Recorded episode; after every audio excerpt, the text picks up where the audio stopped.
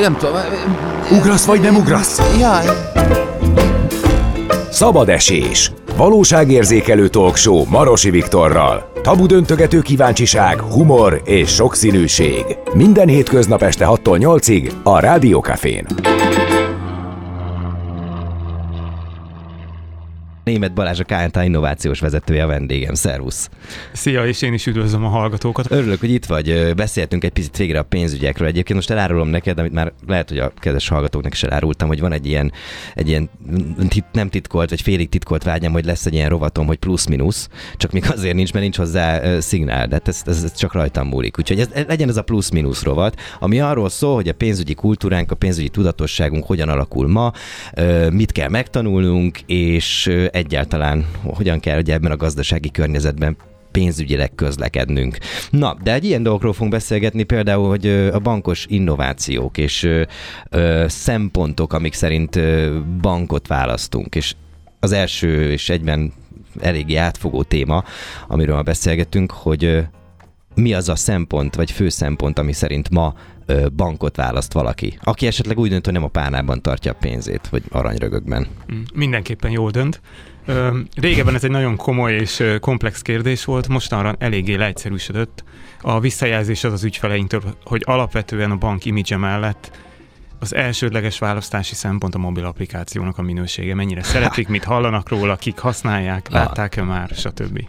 A, milyen érdekes ez, hogy ez, a, ez, a, ez az első, de a második az, hogy milyen a bank imidzse, tehát milyen Abszolút. színű a bank, milyen a tipográfia, um, mit kommunikál magáról a bank? Abszolút, tehát nagyon tudatosan kell foglalkozni brandépítéssel ma már, főleg a fiatalabb korosztály számára ez nagyon Hogyne. fontos. Olyan dolgok is, amire nem is gondolnál, hogy például hogyan kezeljük a fenntarthatósági dolgokat, vagy tehát az egyenlőséghez. Aktuális, abszolút, aktuális ez, ez egyre inkább, ez a, egyre inkább fontos. A, mind a munkai választásnál, mind a bankválasztásnál. Érdekes ez, mert ez a brand purpose, hogyha munkahelyi választás választásról beszélünk, de egy banknál például azt nézi-e egy ügyfél, és akkor ezt is lehet korosztályokra bontani, hogy milyen cégcsoporthoz tartozik például egy bank. Magyar a bank, vagy esetleg külföldi, esetleg állami tulajdonú, és akkor nyilván aki hova tartozik, ki melyik szekértábor tolja. Tehát, hogy ez például számít amikor bankot választ valaki. Abszolút, nyilván nem mindenkinek egyformán, de nagyon sokan ezt tudatosan nézik, hogy például előnyben részesítenek egy olyan bankot, amelyik egy viszonylag független, egy multinacionális céghez tartozik,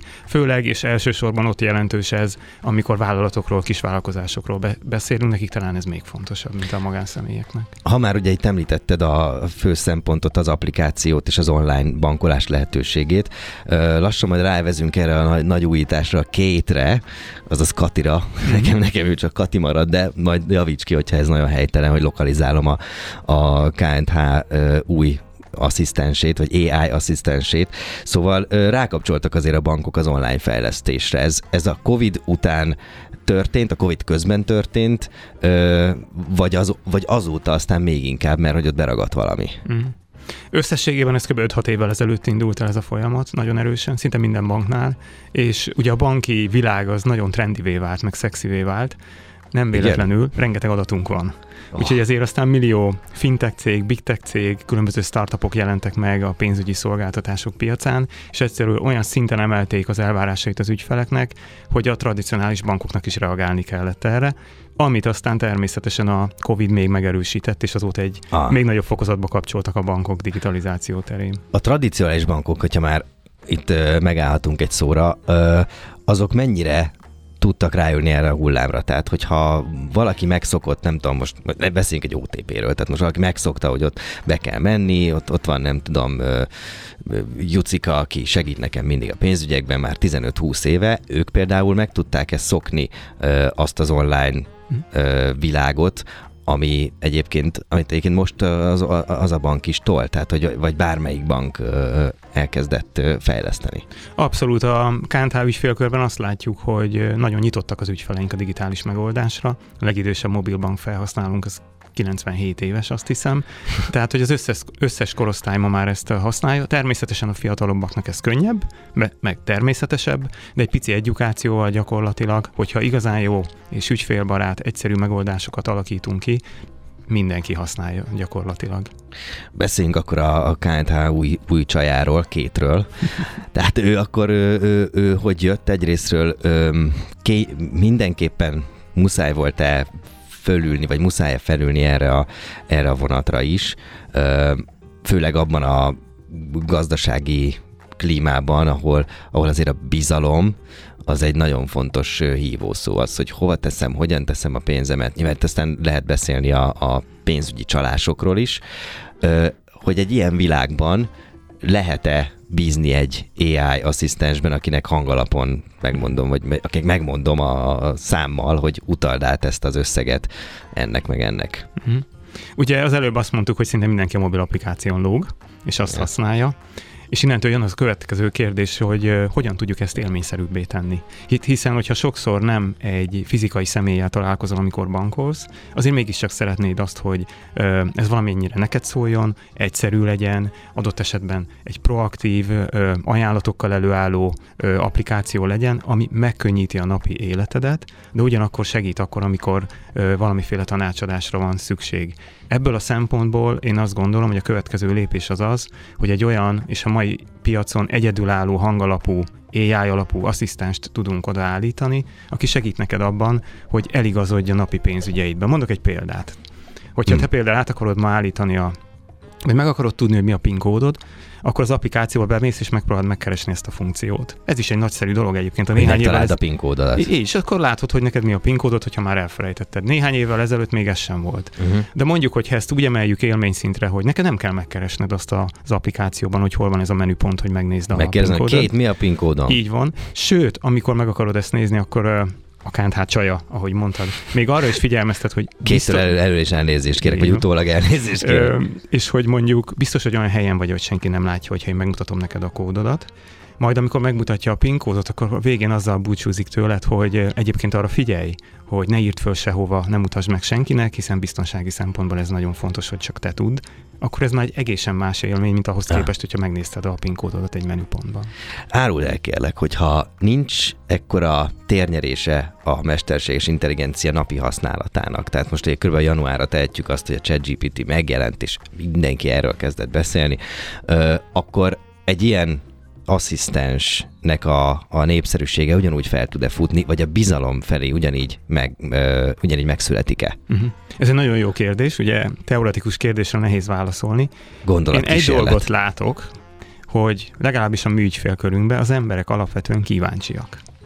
Tehát, hogyha adsz nekik egy új lehetőséget, mondjuk kétet, akkor az emberek többsége, hogyha ezt meglátja, akkor megpróbálja. Kipróbálja, megnézi, hogy mire lehet ezzel menni, segíte neki. Tehát én azt gondolom, hogy a ChatGPT ugyan egy nagyon nagy demokratizálódási folyamatot indít el a mesterséges intelligenciát illetően, de ettől függ, függetlenül a jövő mindenképpen erről szól. Hmm. Mi természetesen arra törekszünk, és szerintem ez a jövő mondjuk így, hogy győztes kombinációja, hogy hogy tudjuk összekombinálni a mesterséges intelligenciát az emberi intelligenciával. Hiszen vannak olyan helyzetek neked is, amikor egy komolyabb befektetési döntést kell hoznod, vagy kitalálni, hogy hogy tudsz a leghatékonyabban, a legjobban félretenni a nyugdíjas éveidre, akkor nem biztos, hogy a mesterséges intelligenciát szeretnéd, hanem szeretnéd ha. valakivel megbeszélni. Na ez a kettő együtt fogja Aha. kiadni azt a győztes kombót, amivel meg lehet nyerni a piacot a következő években. Hát ugye vannak olyan emberek a környezetünkben, akiktől mindig érdemes tanulni. Tehát aki jobb a pénzügyekben, aki jobb a kreatív dolgokban, aki jobb a logisztikában, és mindig én is így csinálom, hogy felhívom azt a barátomat, akiről vélem felfedezni, vagy felfedezem azt a, azt a tulajdonságát, hogy, hogy, hogy, hogy ért ahhoz a témához, ami, amiben nekem segítségre van szükségem. Na de egy, egy, egy AI asszisztenshez nem fog odafordulni, vagy ez lehet, hogy 5-10 év múlva már teljesen természetes lesz? Én azt gondolom, hogy ez nagyon meg fog változni.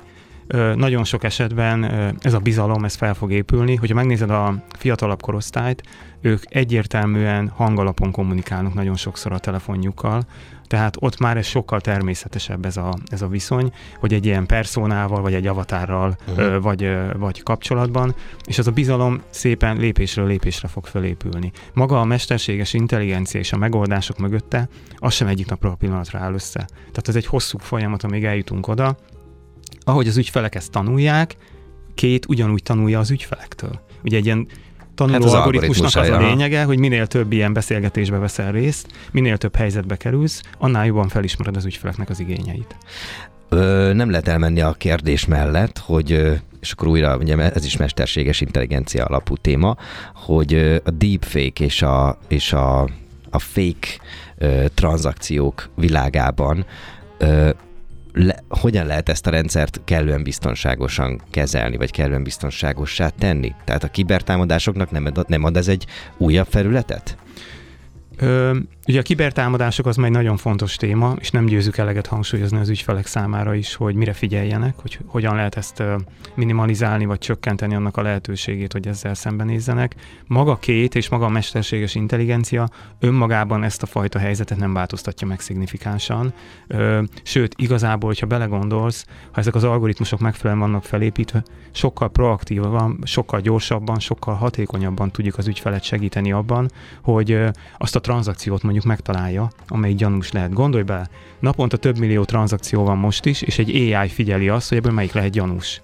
És nekünk azonnal reagálnunk kell, hogy az a tranzakció gyanús, állítsuk meg, hívjuk fel az ügyfelet, kérdezzük meg. AI nélkül ez lehetetlen lenne. Na jó, de akkor most arra gondolok, hogy, hogy nem tudom, követed el például volt ez a, ez a Köszi a Dalt kampány, és hogy ott AI alapú zenét mutattak be, vagy egyrésztről volt olyan, ami, ami ugye az, az AI segítségével írták a dalszöveget, meg volt, amikor az AI generált hangot, és hogy bármilyen hangot legenerált, és, és az a, azon a hangon énekelte el a dalt. Mm. Most amikor hangokat generálunk, akkor már nyilván a mondat másik felét azt már szerintem sejted, hogy akkor, akkor hogyan lehet ezt a bizalmat té- tényleg megszerezni egy ilyen rendszer felé, hogy, hogy érted, bemondom egy másik, Ed Sheeran hangján, hogy utad már át ezt a lóvét.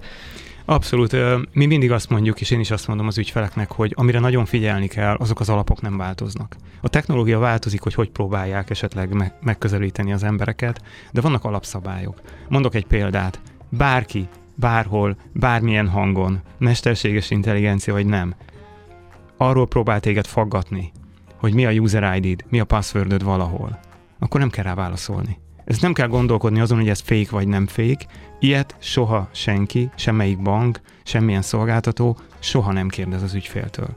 Tehát szerintem ott lehet megfogni ezt a dolgot, hogy azt a tudatosságot kell növelni, hogy mik azok a dolgok, amire figyelni kell, és akkor nem kell azon gondolkodni, hogy ez most fék vagy nem fék. Nem kell ezzel foglalkozni. Örülök, hogy a tudatosságot behoztad. Ez a következő témakör, ami a fejemben van, főleg a a, ugye az internetes vagy az online bankolás kapcsán, uh-huh. hogy az a pénzügyi tudatosság, ami mondjuk kialakult offline az emberekben, annak az evolúciójához hogyan csatlakozott az online ö, ö, bankolásnak a lehetősége. Tehát ö, tudatosabbak lettünk pénzügyileg? Hosszú évekkel ezelőtt olvastam egy cikket arról, hogy fizikálisan jobban fáj, kimutatták egy brit tudósok, nem tudom, valamilyen tudósok, kimutatták, hogy ha készpénzt adsz ki a kezedből, az jobban fáj. Tehát ez tényleg ez konkrétan fizikai fájdalmat okoz egy bizonyos szinten, mint, jobban fáj, mint amikor ö, kártyával fizetsz, mert azt nem látod, nem látod a pénzt eltávozni tőled. Ezáltal tényleg könnyen jövünk, megyünk és költjük a pénzt a kártyánkkal, most már a telefonunkkal. Ö, szóval az online bankolás és mondjuk ez, amiről most beszélek, ez a, ez a ö, költési szokás, ez a pénzügyi tudatosságunkon segített, vagy hátráltatja azt? Önmagában a pénzügyi tudatosságot nem változtatja az online bankolás, de hogyha arra gondolsz, hogy mondjuk olyan szolgáltatásokat építünk be az applikációkba, amivel pontosabban tudod követni azt, hogy mire megy el a pénzed, például egy hónapban. Látod azt, hogy melyik növekszik, melyik csökken hol látsz lehetőséget, és adott esetben két ad neked tippeket arra vonatkozóan, hogy ő hol lát lehetőséget, hogy ezt jobban csináld, akkor én azt gondolom, hogy ö, a digitális megoldások nagyon komolyan hozzá tudnak járulni a pénzügyi tudatossághoz. Uh, ez, ez korosztálytól független? Azt hiszem, hogy viszonylag igen. Vannak emberek, akik nyitottabbak ezekre a szolgáltatásokra, vannak, akik kevésbé, vannak, akinek rövidebb idő kell hozzá, és vannak, akiknek hosszabb, van, akinek kell egy kis segítség a fiókban, mondjuk asszisztencia révén, van, akinek nem de kevésbé függ a, a korosztálytól, én azt gondolom. Ö, még így a beszélgetésünk vége felé egy gondolatkísérletre invitállak. Ö, mi van akkor, hogyha a bankok nem innoválnak ennyit vagy azt mondjuk, hogy egy picit most rendben van, most már megtapasztaltuk azt, hogy milyen, milyen online utalni, most már gyorsabban utalsz el egy összeget, mint ahogy SMS-t írsz. Most már látjuk azt, hogy hová juthatunk, meg hová jutottunk, és egy kicsit itt most megpihenünk, mert ez a folyamatos fejlesztés, ez azért fárasztó szerintem a felhasználók oldalán is. Mhm.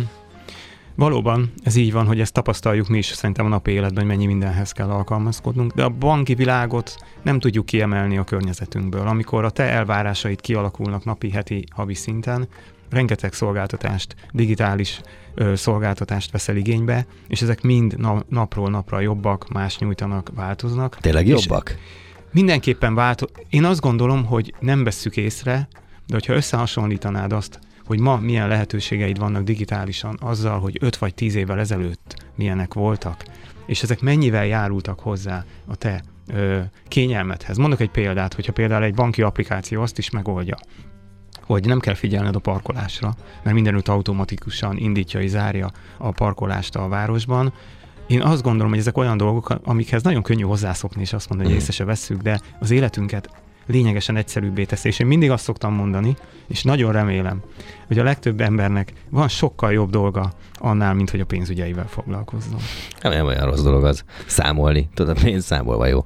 Ezt Így mondják. van, de azért én azt gondolom, hogy minél egyszerűbbé tesszük az ügyfeleink számára, ezt ők annál ö, elégedettebbek lesznek. Jó, van, gondolatkísérlet 2.0. Ö, amikor fejleszt egy bank, akár az online felületére, akár pénzügyi tudatosságot segítő fejlesztések történnek, akkor, akkor elgondolkodik-e azon is, vagy, vagy, vagy esetleg az is egy szempont lehet-e, hogy mi lenne, ha nem lenne ez, ez az online tér. Tehát, hogy mi, hogyan néz neki egy fejlesztés az online világ nélkül, pusztán az offline világban? Sokkal inkább fordítva van az online világ fejlesztései nagyban hatnak az offline világ folyamataira és életére, hiszen az online világban nagyon le kell egyszerűsíteni a dolgokat, ugye úgy kell a legbonyolultabb szolgáltatásokat is nyújtani, hogy az egy-két mobiltelefon képernyőn elfér, és ezek sokat segítenek abban, hogy egyszerűsítsük az értékajánlatunkat is, és azokat a folyamatokat, amiket az offline vagy a valós világban kialakítunk, úgyhogy én szerintem ez inkább fordított ez a kapcsolat. Ah, oké, szóval akkor az van, hogy csak hogy az online fejlesztésnél koncentrálunk az online világra, és egyébként, aki meg amíg maradt a készpénznél, öt, öt, ők ott maradnak az út szélén? Ugye ez nagyon jó kérdés. A készpénz Magyarországon még mindig egy nagyon fontos dolog. Nem maradnak ott az út szélén, hiszen csak tisztán készpénzes ügyfeleink nyilván nekünk nincsenek, mert nekik nincs szükségük a bankra. Általában ez valamilyen hibrid megoldás biztosítjuk nyilván azokat a készpénzszolgáltatásokat, amik ehhez mindenképpen kellenek, és próbáljuk őket minél inkább egyukálni abba az irányba, hogy minél többet használják a digitális megoldásokat, hiszen ez jó nekik, jó nekünk, jó az egész országnak. Na jó, még egy utolsó dolog eszembe jutott. Ö, azt lehet látni szerintem egy ország gazdasági, illetve adózási helyzetén, ö, hogy kiderül, hogy mire gondolok, ö, amikor amikor megnő vagy csökken a készpénzforgalom. Nem tudom, hogy most ez hogy áll Magyarországon, de, de azért az mindig utal arra, hogy fehéredik vagy feketedik a gazdaság. Van erre most bármi statisztika? Amit látunk az elmúlt mondjuk körülbelül másfél évben, az az, hogy megállt a készpénzforgalom növekedése, stagnál vagy egy, egy picit uh, csökken, és uh, főleg, hogyha figyelembe vesszük azt, hogy a többi tranzakciók száma az pedig elég dinamikusan növekszik, akkor én nem tudom, és nincsen véleményem arról, hogy mennyire szürkül vagy nem szürkül Magyarország, de ez inkább azt mutatja, hogy inkább fehéredik. Ah, jó van, hát akkor a profita szóljon belőled. Német Balázs a KNT innovációs vezetője volt a vendégem. Köszönöm Balázs, hogy itt jártál ma. Én is köszönöm.